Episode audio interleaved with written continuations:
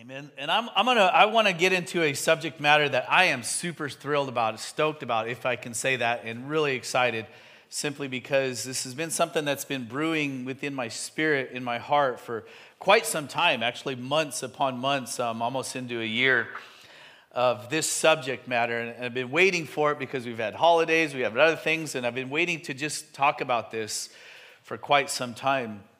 So I'm going to go into it, and we're going to headlong into it. We're going to actually open up an issue, an area of our walk, of our life that, and it's something about God that I don't think gets talked about a whole lot. Uh, but at the same time, it's we we imply it, we we uh, um, we refer to God as being a certain way.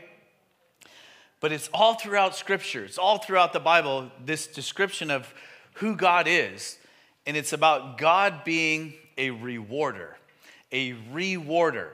In fact, I would say in, in, in the, from the Bible I read and the God I know, he looks for opportunities to reward his children, to reward people, to reward his creation. He looks for opportunities to bless people. He, in fact, uh, there's the verse that I love. It's Second Chronicles sixteen nine. It says, "The eyes of the Lord are looking to and fro, looking to and still within those whose heart are found searching for him, and still within him his courage, his spirit." He's looking to reward. Now, I think that's a truth that we sometimes forget, and sometimes we not only forget it, we'll, we'll even twist it up a little bit, because we, we think that God is, is, I think sometimes we think that God is a, is a punisher, is a smiter, if you will. He's somebody that's looking to to uh, uh, uh, discipline us, and only to tell us where we're wrong. And, and I think that's kind of indicative of how we think about ourselves and how we think about others, is how we actually will translate into how we think that that's how God thinks about us. Hello? Yeah. Okay, just said that was a little dicey there for a second, but I think we got it. But the truth is that God is a rewarder. God looks to reward those who seek him. I love that, and I feel like if we could get that and really hold that and, and believe that, it will cause our lives to be lived for that very reason, to looking and seeking him, the rewarder of our faith. Amen? So I got a, I got a, a few passages of Scripture, quite a few, and some of them are lengthy, so I'd really like, hopefully we can Um, kind of get out of them what I believe God is actually saying. You guys on that on that same page? Amen. The Holy Spirit, just yeah, let's let's allow the Holy Spirit to speak through his word. It's a good word, the Bible, that is. In Hebrews eleven, chapter chapter eleven, starting in verse one. I'm going to read a few verses, six to be exact. Good to see everybody, by the way. Everybody doing all right? Yeah? I already asked that. Yeah. And you responded with a resounding, eh. Hebrews eleven. This is a verse, a chapter in the Bible that we, we refer to it as the uh, the chapter of faith, and even uh, describing those that are uh, heroes of the faith, those that the Bible is describing. He kind of goes into uh, this place where people who walked by faith in history, and God actually highlights them as this is how you do it. This is how you emulate them, by trusting me. So they're heroes of our faith. In other words, they're people that we can look to and say, they did it well, they did it right, let's do it as they did it.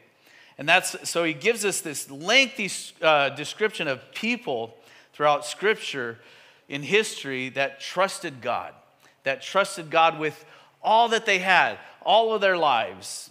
And it's interesting, the, the list is, is it's not exhaustive, but it's it's got a lot of people in it that you wouldn't think are heroes. Uh, Rahab is one of them, and that's an interesting one, just simply because she was a prostitute. But yet she trusted God in what God was doing at that very moment. And that's cool. That's cool, because that's that's that's I think where God wants us to go, at least take the steps, is like, hey, the stuff that's in the past of our life, it really shouldn't, it shouldn't be that which defines us, even if it has some uh, bearing on who we are at this very moment, because what's defining us is the steps we're taking forward now. And that's what faith is. Faith is a walk. You ever heard the term a leap of faith? Yeah, it's not in the Bible. In other words, we don't jump into faith. What do we do? We walk by faith. We walk. And there may be times that you have to jump over something, a hurdle. You like that? It's cute. But most of the time, we walk. And so it's this walk of faith. And that's why this is... Uh... You guys let me have fun. I appreciate that. So let's go into the um, Hebrews eleven, chapter, chapter eleven, verse one through six in the E S V version. It says, now faith is the assurance of things hoped for, the convictions of things not seen. For by it, this faith that he just described of what it is, it's the assurance of things hoped for and the conviction of things not seen. For by it, the people of old received their commendation.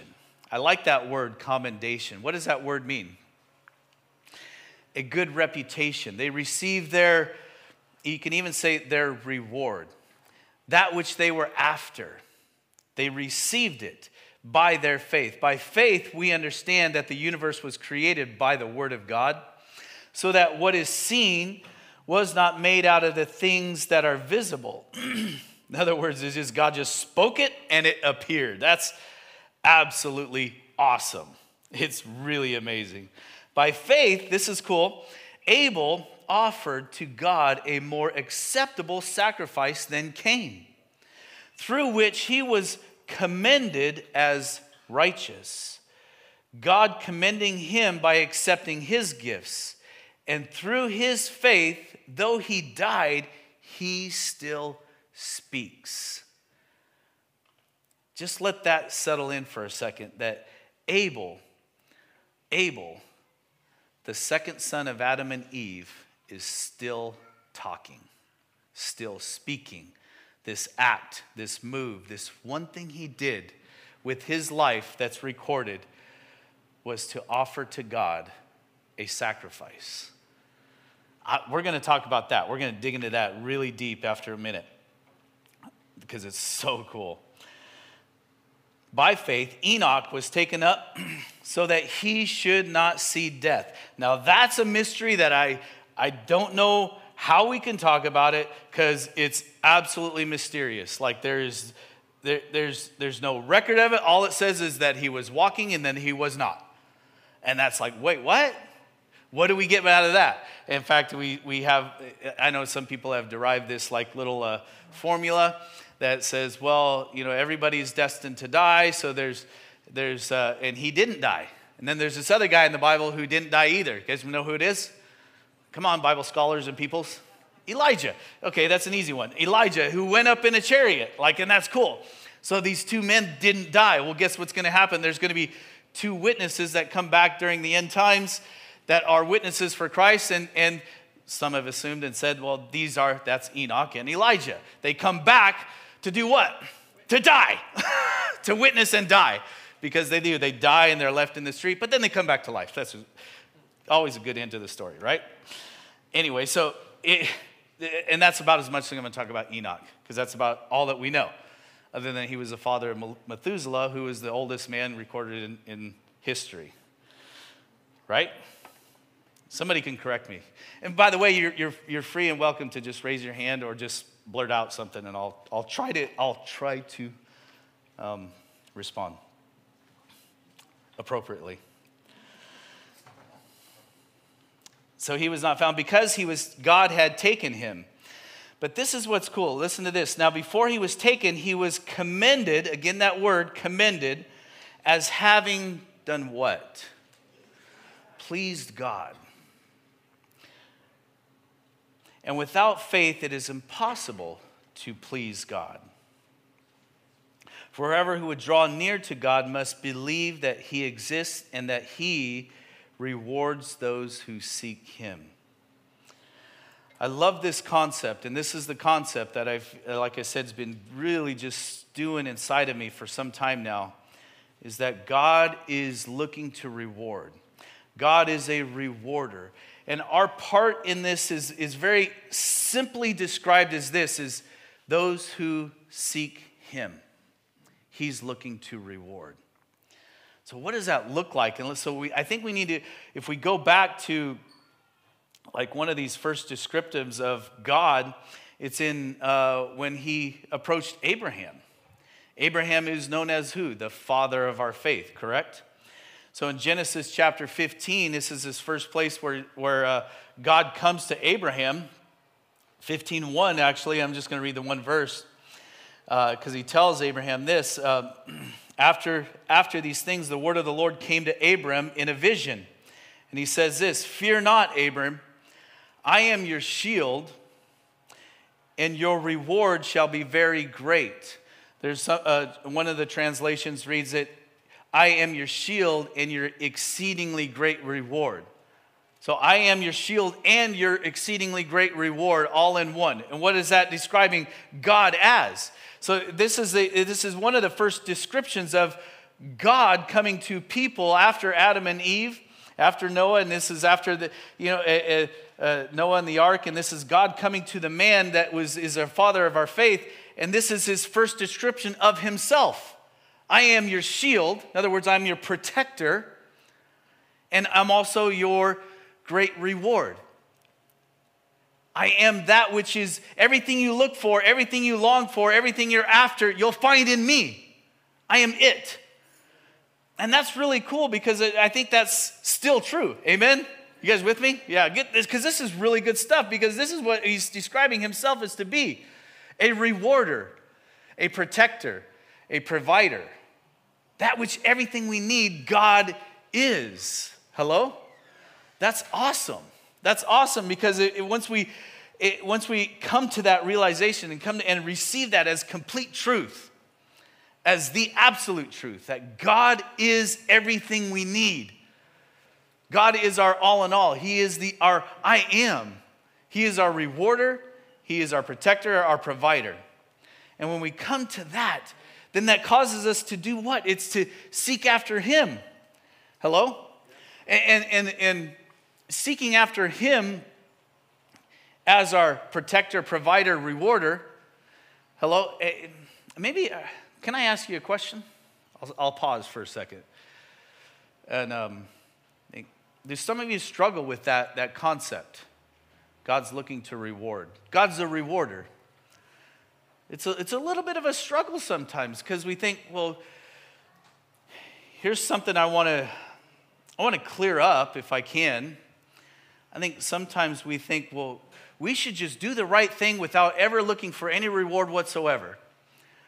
In other words, just let's just do the right thing for the right reason all the time, no matter what. If we're looking for a reward, we're looking for, we're doing it for the wrong reason. Hello? I, I, I want to clear that up because I'm thinking, is there anything in your life that you do that that that that works out that way? To be honest, is there anything in we do in life that we do and there's nothing at the end of it for us? Yes. There is. What is it? I'm I'm just curious because I don't think there is. Uh, uh, uh, I don't mean to call you on it, but I just don't think there is. Hello? Hello? You guys with me? I, I want us to get this to where we understand that that that that everything we do, there's something behind it, the reason we do it. It, so what we're called and, cha- and I'm challenging us to do, and this is something that I feel like the Lord's putting in my spirit, is let's do the right thing for the right reason. Because we're doing everything for a reason regardless. Hello? I'm just being honest. Hello? Is that okay? Yeah. Okay. Did I, did I lose you or did I make you nervous? Okay. All right. Okay. Well, let's talk about what it requires, what's required to please God. How about that? How about that? You guys with me? Who's not with me? Okay, good. Nobody's raising their hand. I think we're all together. Let's. Uh, I think just opening up something that is like, oh gosh, I don't know if I thought of it like that, but okay. And that's okay, because that's where I feel like the Lord's taking us, to open up something, a truth about God that we might not have actually really thought about very in- intently anyway, or, or intentionally. So I want to go back to what this looks like to please, what it looks like to please God. Um, because I think that can be a little bit misconstrued also. Uh, we seem to want to make God out to be two different things sometimes. And sometimes these different things we make God out to be can be based on some truth or all of the truth or maybe even just no truth at all. Um, that God is a smiter. God is looking to punish us. That's not true. Does God punish? Does God smite? Yes, he does. But is he looking to do that? I don't believe so, because the Bible doesn't describe him that way. God is looking to reward us. Yes. Is that true? one hundred percent. But what is our involvement in that?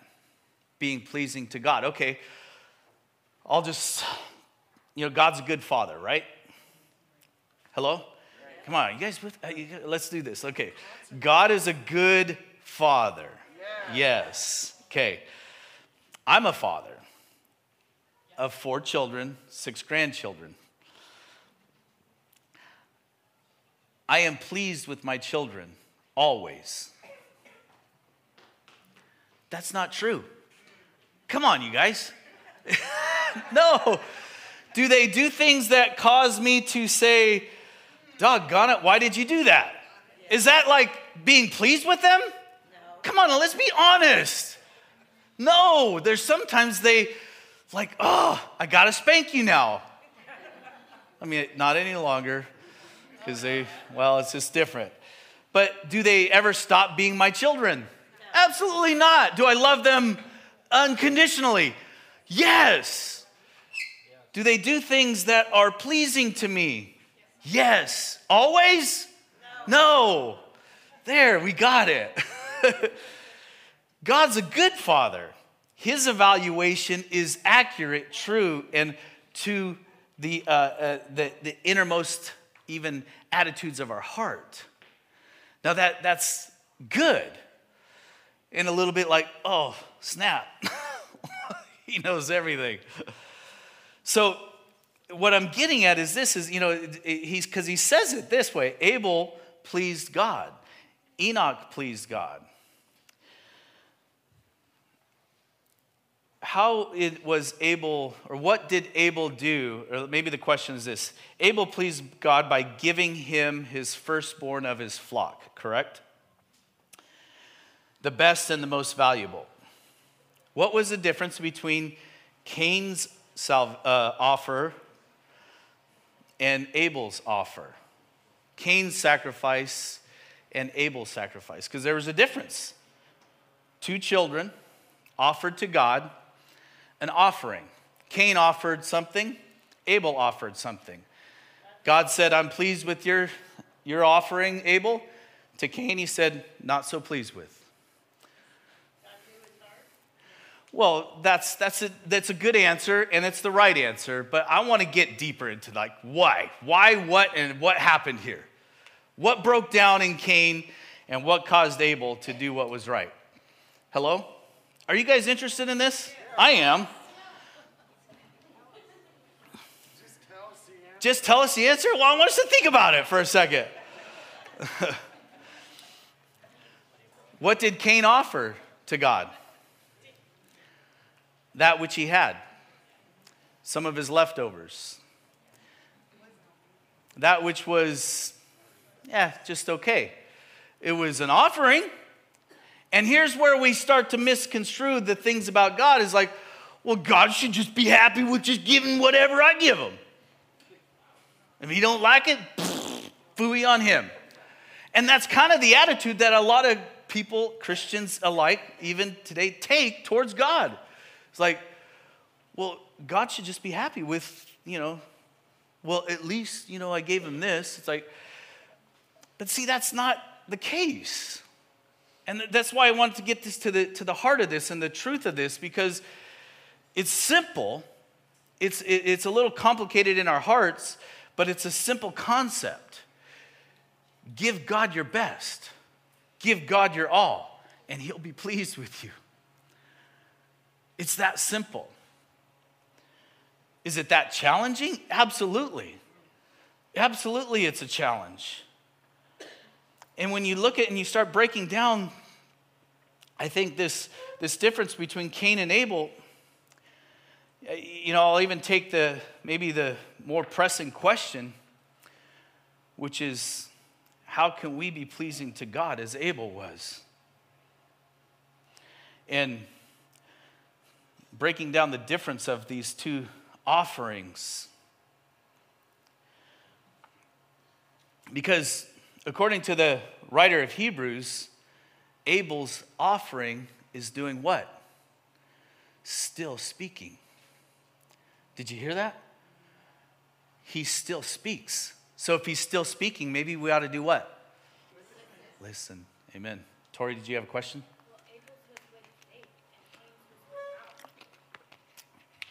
Okay, that's good. She said uh, Abel's offering was by faith, with faith, and Cain's was without faith.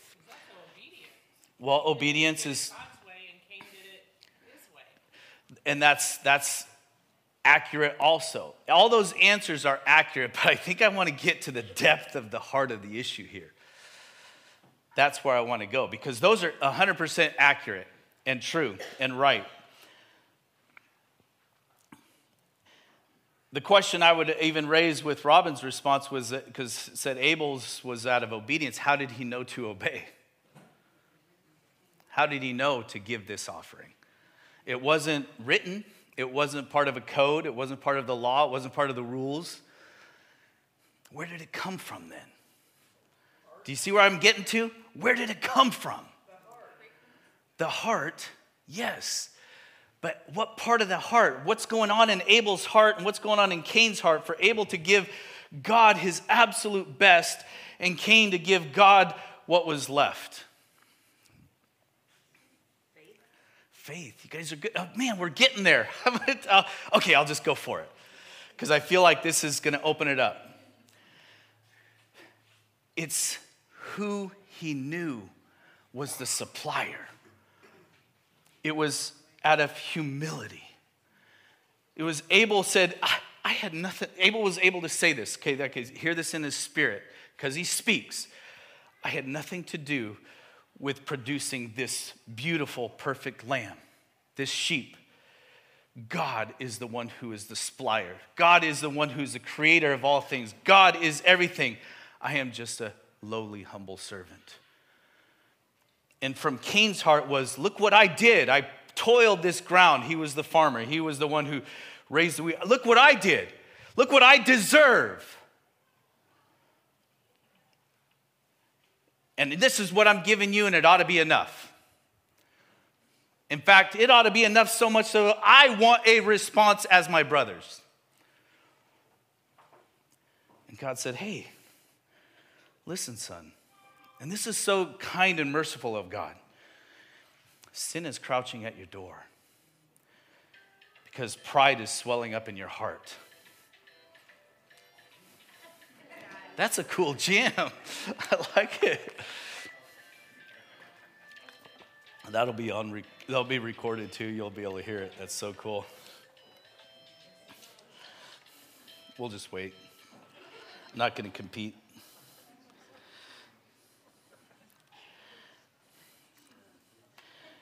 True, so listen to this. This is what I wrote. True humility pleases God and in turn invokes a rewarding response from him. I'll say it again. True humility pleases God and in turn invokes a rewarding response from him. Here's a couple of really good examples, and I'm going to get into these. This is where a couple of lengthy scriptures come into play. In Jesus' encounter, at encounters in people's lives, he ran across this pretty regularly. Um, one of his, in Matthew chapter eight, starting in verse six, this is, uh, this is a New, New Living Translation. It says he's coming across the... I think it's this is an amazing story. A centurion. A centurion was a Roman officer, a Roman soldier. A centurion had a, had control, or um, it was over a hundred soldiers. And in a in a, uh, a, a, a legion of soldiers, there were six thousand soldiers. And there was a commander. Commander had control over the centurions. The centurions had over control over the soldiers. So there's sixty centurions in this um, legion of soldiers, Roman soldiers. So he was one that was under a commanding officer, but over other soldiers, correct? In authority. So obviously this is a situation that is a little bit dicey if you really think about it. Because at this time, Rome had taken control over all that was Jewish at that time, all of Israel at that time. And it was a, a conflict for the Israelites, for the Jews at this time. It wasn't like they invited them in. They just came in and they took over and started running things. And so this centurion soldier comes to Jesus and he says this, "Lord, my young servant lies in bed, paralyzed and in terrible pain." And Jesus said, "I will come and heal him." Did I skip a verse? Okay, sorry. And Jesus said, "I will come and heal him." But the officer said this, "Lord, I am not worthy." See, see how key that is? I want you to hear this really quick. "I am not worthy to have you come into my home. Just say the word and And from where you are, and my say the word from where you are, and my servant will be healed. I know this because I am under the authority of my superior officers, and I have authority over my soldiers. I only need, I only need to say go, and they go, or come, and this, and they come. And I say to my slaves, do this, they do it." And when Jesus heard this, he was absolutely amazed. And turning to those who were following him, he said, "I tell you the truth, I haven't seen faith like this in all of Israel." I mean, that's absolutely an offensive thing to say in the presence of his fellow Israelites. I mean, all of Israel. We're talking Mary, his mom. We're talking John the Baptist, the baptizer, that where everybody respected and honored John the Baptist, the baptizer, as the man of great faith. The, the Elijah had to come. And you're telling us that this man, this centurion, this Gentile, this outsider has faith more than anybody? How is that possible? So not only did he commend this man's faith, but he offended everybody else in the crowd, all in one foul swoop.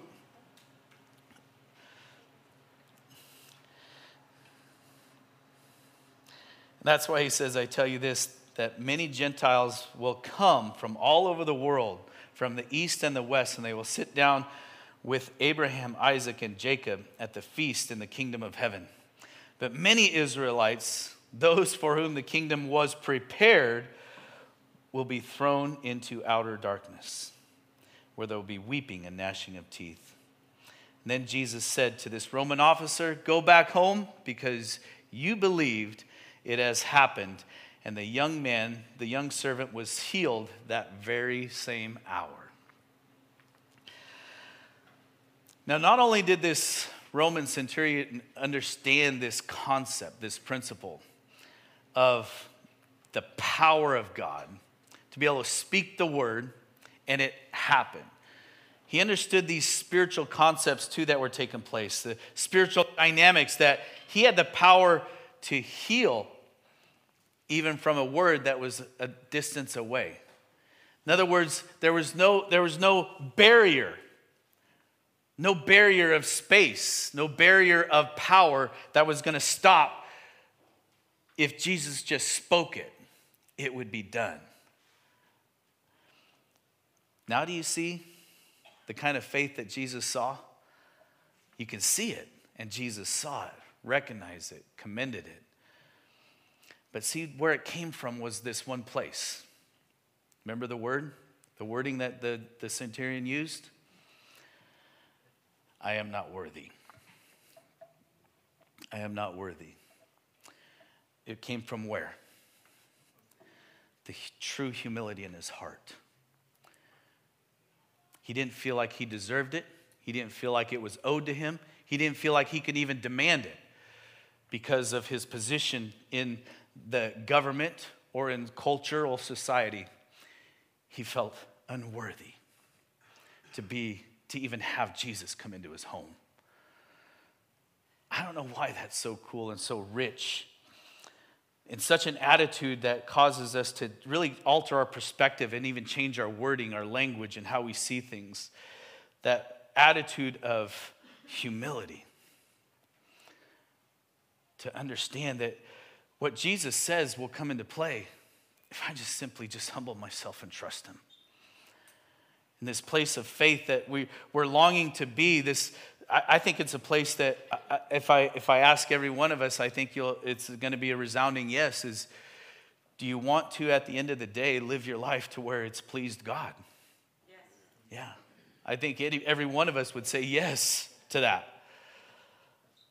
Because that's what we really want to do. We, at the end of the day, I, I'm going to stand before him. Every one of us is going to stand before him. And will it be a pleasing response? And, and here's even even this is where we're going to go deeper into this throughout our throughout our discussion in, in other weeks. Is it doesn't have to be at the end of the day. It could be right here and now, because he the, yeah he's a rewarder and he's looking to reward, and he's got rewards for us at the end of it all. But he's also got rewards for us right here in the midst of it all. Hello? Yeah. Did you guys hear that? Yeah. That was from the Lord. So in other words, you know, maybe what we're seeking after, we need to come to that place that, like this centurion said, I'm not worthy. I don't deserve it. But Lord, if I just seek you and I go after you, if you so choose to bless me and reward me, then so be it. Even in this life and the life to come. Amen? Hallelujah. There's another example I want to share because it's really good. It's in Mark chapter seven. This is good stuff, huh? I think so. I, I'm having fun. I hope everybody else is too. I hope it's in, in doing something inside of you to really cause us to seek what it is we're seeking after. In Mark chapter seven, starting in verse twenty-four, it says that Jesus left Galilee and went north to the region of Tyre. This is interesting because it's another situation of another person who wasn't a Jew. He didn't want anyone to know which house he was staying in, but he couldn't keep it secret. Right away, a woman who had heard about him came and fell at his feet, because you see, her little girl was possessed by an evil spirit. And she begged him to cast out the demon from her daughter. And since she was a Gentile born in Syrian Phoenicia, did I say that correct? Phoenicia? Okay, it was close. Jesus told her, first I should feed the children, my own family, the Jews. It isn't right to take food from the children and throw them to the dogs. She re- wait, wait. It, it isn't right to take food from the children and throw it to the dogs. Did you hear what Jesus just said? Hello? I, I don't. You could. You can. You can cut the pizza pie in half, cut it in eighths, cut it in a bunch of little, minute little squares. Either way, he called her a dog. However you spin it, however you twist it, however you try to explain it and define it, he just called her a dog. Now, if. By chance, like, let's just let's play this out for a second. Let's have fun for a minute. Jesus shows up on the scene in America. America, two thousand twenty-three, right? Yeah. Is that what year we're in? Yeah. I think so. And he shows up, and he starts teaching and healing and performing miracles that are like, wow, he's getting everybody's attention. And this woman comes to him and says, Jesus, will you do this for me? And he refers to her as a dog. What's going to be her response in two thousand twenty-three? I'm going to tell you what it's going to be. How dare you? You just offended me, and I'm going on social media to blast you as a racist. How dare you? And she would have walked away, and she will walk away in America without being healed, without the help that she actually went to him for because he offended her. Hello? Hello? Am I wrong? You know I'm not wrong. I'm one hundred percent right. That's exactly what would happen. But she, she did something that I feel like we can learn, and, and it's speaking to us. Learn to be and to do in our day, in America, and in Lincoln, California, in the year two thousand twenty-three. We just started it. Let's do this. Because she did something. She humbled herself. And she said, "You're right, Jesus. That's true. You should take care of others before you take care of me." Wow. Not a lot of songs about that, are there? Take care of me first, me first, me first, yeah, me, me, me. You should take care of others before you should take care of me. But even the dogs, even the dogs, they could sit under the table and they're allowed to eat the crumbs that fall from the children's plates. In other words, I just want a piece of you, Jesus. And I'll do whatever it takes. I'll humble myself. I'll humble myself. I'll take the lowly position. I just know that I need you, Jesus. I know, Jesus, you're the only answer. You're the only answer for the help that I need. You're the only answer for my daughter that's really in pain. She's struggling. She's suffering because evil has got a hold of her. And you, Jesus, are the only answer for my daughter. You, Jesus. No matter what, and everything else that's out there, all of what's culture's saying, everything else, that, and all the psychological stuff that's saying if you do this and do that right, and all these things that say if I if I just would do these things and do make these ten steps and do this two-step dance that way and this way, my marriage will work out. And I need to just say, no, it's just you, Jesus. I need to take the lowly position, the humble position, to say I need you, Jesus, in all of it and in everything. And when I do that, that's when I believe the door is opened up. Hello? No, listen to this. The door is opened up for God to move in. God to move in. And it, I'll use the word officiate because that's actually what he's doing, because he's got the power and he's got the willingness, because he's looking to bless, he's looking to do good, he's looking to reward, and he's able to. The door just needs to be opened for him to move in our midst and officiate his power and his love and his kindness and his goodness, his forgiveness, his healing, his touch into our lives. Open the door. And I believe this one hundred percent only from the humble attitude. Well, let's go on. Let me finish the story. Because because he says this. This is, this is great. This is Jesus. Good answer. He's just so real. Good answer. Now go home, for the demon has left your daughter. And when she arrived home, she found her little girl lying quietly in bed, and the demon was gone. Hallelujah. Hallelujah. Because she responded in humility, it opened the door for God to move. Come on, we got to see this, right? Are we seeing it? Let's see it and let's hold on to it. Let's grab it and let's move in it. Because it's only from a humble attitude do we see clearly. And from the clear perspective, we are able to seek God truly. Only from the humble attitude. Seek to please God in everything we do, everything we say. Even go as far as seeking to please God into, with the motives of our heart. Because that's where it comes from. That's where it comes from. And I believe one hundred percent that it's possible to please God. Hello? Hello? I mean, I really do believe that it is absolutely possible to please God. Only from humility does it take place.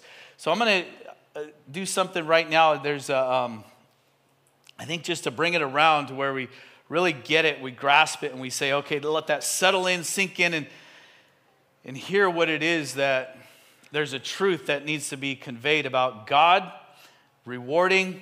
Because when you think about a reward, there's something that it's heavily implying that it requires to God for God to be a rewarder is to do what? He's got to judge. He's got to, okay, I'll use a kinder word, assess the situation, right? Evaluate your life. For him to reward you, he's got to look at you. Hello? I, I know we want to think that that God is just, you know, this God that's like, hey, I'm just going to, boom, I'm going to throw a bucket of rewards on everybody. That's not what the Bible says.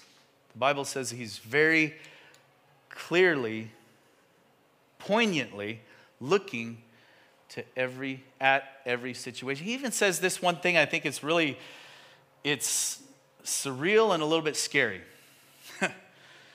is that God is going to look at you and actually even assess, evaluate, judge even the careless words that come out of your mouth. What? Are you kidding me? The careless words? Man, I've been careful with bad words. Well, how much more are those going to face that judgment? Hello? Am I the only one? Yeah. Yeah, okay, yeah, I know most, all of y'all says bad words. Not talking about bad words, I'm talking about bad stuff you say to people. We won't talk about that, right? Oh, wait, wait, hold on. Good news, right? The blood of Jesus covers our sin. Hallelujah. So, but there's still this thing that's happening here, and this is where I'm going to get about, I'm going to talk about it next week, is there's different judgments that's going to take place. The blood of Jesus covers your sin, and in that blood of Jesus, it's holding you and looking to you, now God will look at you as righteous because you have the blood of Jesus covering your very heart, your very soul, your entirety of who you are. But the Bible is super clear and extremely directive that even after the blood of Jesus covers you as a believer, he is assessing your life. What you do with the blood of Jesus, what you do with this faith, what you do with the talents that he's given you. It's really important for us to understand that. Hello? It really is. I believe so. So that's going to get into some fun issues. So bring your friends next week. Yeah, talk about judgment. Health, no. In a good way, though. Okay, because look at it, look at it like this. Look at it like this. Um, uh, understanding God is, is we're going to stand before him in judgment, isn't to scare us. It's to awaken us, enlighten us, alert us. Hello? Uh, I still remember uh, I was fifteen years old. Okay, I don't know if you guys have all heard this story because it's like one that still like, it rattles my brain a little bit when I think about it. When I was fifteen years old, I was working uh, construction down on Greenback Lane, okay? And this was way back, and I'm telling you guys, I lived in Lincoln a long time, way back when there was no Highway sixty-five bypass. You had to drive down Industrial Boulevard, drive through Old Roseville to get to Highway eighty to get onto Greenback Boulevard. So, and I had a little Honda two fifty, little rice burner. I was like zipping down. I was like, I was fifteen years old, and I was starting that baby up at five in the morning and riding to work with a hammer and all this stuff because I was building fences. So here I am, and this is like, okay, the sun's coming up, and it was a warm summer day because I was in high school, so it was during the summer. So I was like, oh, this is beautiful. I'm just riding. This is even before helmet laws, but I did wear a helmet, okay? This is how old I am, okay? There used to be a time in California where they didn't have helmet laws. Serious. That was the thing. Or seatbelt laws. I know. Oh, let's not go far that far back. That's like, oh. So so um, I'm cruising along. This is, I'm coming down Riverside Boulevard, and all of a sudden, I am rolling through an intersection. And I didn't even realize I was running a red light. The only thing that caused me to realize I was running a red light, because I was enjoying the ride, was I drove right between two cars. Cross, cross, they were crossing, and I went right between them. I, I well, that's what I did. Like, whoa, oh, oh, oh, oh. My heart started beating really fast. I'm like, wow, how did I do that? What just happened? I got away with it. One time. And I tell you this, I do not, do not ride carelessly on my motorcycle ever since then. Do you hear what I'm saying in this? Understanding that there are, there are consequences, there's things to be, um, well, there's, there's rewards for doing what's right, and there's consequences for doing what's wrong. I got away with it once by the grace of God, by the mercy of God, and I will not do it ever again. And so now I ride so cautiously and so carefully because that happened to me. I'm, I'm, I'm fifty-five this year. Yeah, I could live in Lincoln Hills. I think I'm gonna like give it a give it a look. Like say, yeah, senior discount. They give it to me that way anyway. Ask the boys. Like they laugh at me all the time. So like. What the heck? I got a dollar off my bill, and they're laughing. Ha ha! You got a senior discount. Ah! Like, oh man. Hey, it's a dollar. I'll take it. Anyway, it's to awaken us, enlighten us, alert us, cause us to do and choose what's right with this life, because we only have it. It's just a vapor. It's just a short time. So let's be awake and alert to doing what's right, to doing what's good, and doing what's good and doing what's right for the right reason. In our heart. And this, with this, there'll be reward, great reward, because he is our exceedingly great reward. So let's turn to Second Corinthians chapter five. This is ten verses I'm going to read. Paul writing, he says, for we know that li- there's, there's a lot of truths in here that I think you're going to really like and enjoy, but there's the, there's the whole concept, the whole theme is, is about reward. It says, for we know that when this earthly tent we live in is taken down, that is when we die and leave this earthly body, we will have a house in heaven, an eternal body made for us by God himself, and not by human hands. Well, we may grow weary in our present bodies, and we long to put on our heavenly bodies like new clothing. For we will put on heavenly bodies, we will... For we will put on heavenly bodies. We will not be spirits without bodies. So that's kind of clearing that up. We're not going to be floating around. We don't become angels when we die. We be, we have this other body. So while we live in these earthly bodies, we groan and we sigh. Yes.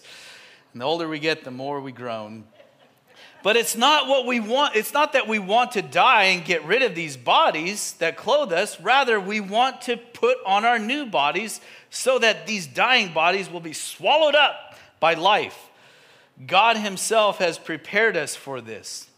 And as a guarantee, he has given us his Holy Spirit. So we are always confident. So this is what it ought to produce. Listen to this. Always confident, even though we know that as long as we live in these bodies, we are not at home with the Lord, for we live by believing and not by seeing. Or in other words, we walk by faith, not by sight. Yes, we are fully confident, and we should, we would rather be away from these earthly bodies, for then we will be at home with the Lord. So whether we are here in this body or come from or or or, or here in this body or away from this body, our goal is to please him. Hello? For we must all stand before Christ to be judged, assessed, evaluated. We will each receive whatever we deserve for the good or evil we have done in this earthly body. That's a scriptural truth. That's from the Bible. That's about us, and that's about what's going to happen. This truth is not intended to scare us, but to, but to make us very aware and awake to the reality that God is looking to reward you. He's hoping to pass you. He's desiring to bless you. I could share this story because I think it's it's it's a neat one to me. It's dear to my heart, actually. Have you ever, and some of you have, like you've, you ever had a, when you go to take a driving test or a, mostly, I'm going to use the D M V as an example right now. Let's just use them. They're fun. To, does anybody work for the D M V? I know Noelle's mom did. She doesn't any longer. She was one of the good workers there, though. Yeah. Um, you ever been to a D M V or went to go take a driving test where it seems as though they're just looking to fail you, looking for you to screw up so they could just say, nope, let's go reschedule it? Huh? And then there's some places that are looking to pass you. I, I, I, could, I can testify to this, that there are certain D M Vs in our area that are looking to fail you and certain ones that are looking to pass you. The entire operation, the whole office runs this way. So it was back when Glenn had needed to retake his uh, written test for his driver's license. I made sure to take him to the one that was looking to pass him. So he and I made an appointment. We did this together. I said, "Let's go. We'll do this. Let's make. Sh- let's. Uh, I want to help you. So let's do it." So we drove there, made the appointment, and uh, and, and got his uh, all of the, the whatever it's called, the California I D, all at the same time, doing all this stuff, and then and then, so that was that was like complicated, but we did it. We made it through all the computer stuff and and stuff. Well, it's time to t- and take the test, the written test. I think it was only like twenty questions. And the lady says, "Hey, sir, you can't stand by him because he needs to take it by himself." I'm like, okay, okay, I'll just stand over here. And uh, he he comes away and he's like, "Well, I guess we got to reschedule. I didn't pass it." I'm like, oh, man, bummer. And here's what I did. And I prayed. It's like, "Lord, if it's your will for him to keep driving, pass him. Let him pass. If it's not, then so be it." I prayed that because it was getting dicey there at the end there when he was driving and we were all a little nervous. Our faith was increased many times. Ask the boys, they'll say, "Oh man, I was praying the whole time." Like, but hey, you know what? He not once, not once did he ever cost anybody anything. Just a couple scratches on the on the bumper, and that's it. No, no biggie. That's what they're. That's why I learned the term. Well, that's why they call it a bumper. I learned it from him. Like, yeah. So he, so he, uh, he's like, "Man, we got to reschedule." And I said, "Oh man, okay. Well, let's go up and talk to her, and we reschedule." And and she goes, "Oh no, no, no, no! You don't have to reschedule. Just wait three minutes, and you can retake it." I'm like, "Really? Is this a new thing?" And she goes, "Oh yeah, yeah. We've been doing this for a while now. You just got to wait, wait three minutes, and you can retake it." I said, "Oh, that's exciting. That's great." I said, "Glenn, let's walk around the building. Let's get some fresh air," because I could tell we were in this, you know, this place for like over an hour now, and just not good air. And so we need. So we went around outside, got some fresh air, and he came back in, and boom, passed it. Like the next time, it's like, yeah, awesome. I was like, okay, thank you, Lord. But then, oh, well, we got to check your eyesight. And I'm like, uh oh, oh snap, because I knew he'd have been having issues with his eyes at the time. And they had the board up there, and it was not going well. Not going well. In fact, he was like, I I can't read any of it. I can't make out any of the letters. And I'm like, oh. But here's what was, this is what I want to see this. I know it's a picture of this, and I, I, I you know, yeah, the D M V clerk is not God. I know that. I'm not saying that, but she was so kind and so benevolent, just so gracious. She said, "Well, is there one eye that sees better?" And he's like, "Well, yeah, this eye sees a little better." He goes, "Well, Can you just maybe cover the other eye? So maybe it'll help you to make out just, just one letter. One letter. And he's like, well, okay. He's like, no, I still can't do it. It's like, and he tried, he tried with both eyes, tried with glasses off. He's trying all this stuff. And, and finally, he's like, well, I'm going to say it's a D. And she goes, and this is very, very top one, you know, that, and she goes, that's close enough. And I'm like, I didn't know to get excited or really scared, because it wasn't a D. I was really, I, but here's where I came to this conclusion of like, God, you are so good, because you are so kind and you're looking to pass us. And then I had to also come to this place, hey, I'm the one that prayed. If he passes, it's meant to be. So that's on me. So I'm like, okay. But I want to tell us this, because this is, this is I think, indicative of, of our walk and our walk by faith. We got to see God as a good father. God is a good father that looks for opportunities to pour goodness into you. His goodness. And if you can, I'm going to ask you, because I know you can, by the power of God and the mighty power of the Holy Spirit, take captive the thoughts that are not those that are, that you think God is wants bad for you. Take those thoughts captive and throw them in the trash and make them obedient to Christ, who's paid the price for your life to give you goodness. Do you understand what I'm saying? Do you see what I'm saying? We have to do this. And I believe in that humble approach to God, saying, God, I don't deserve anything. And it's only by your goodness that you give me everything. That he then opens the door.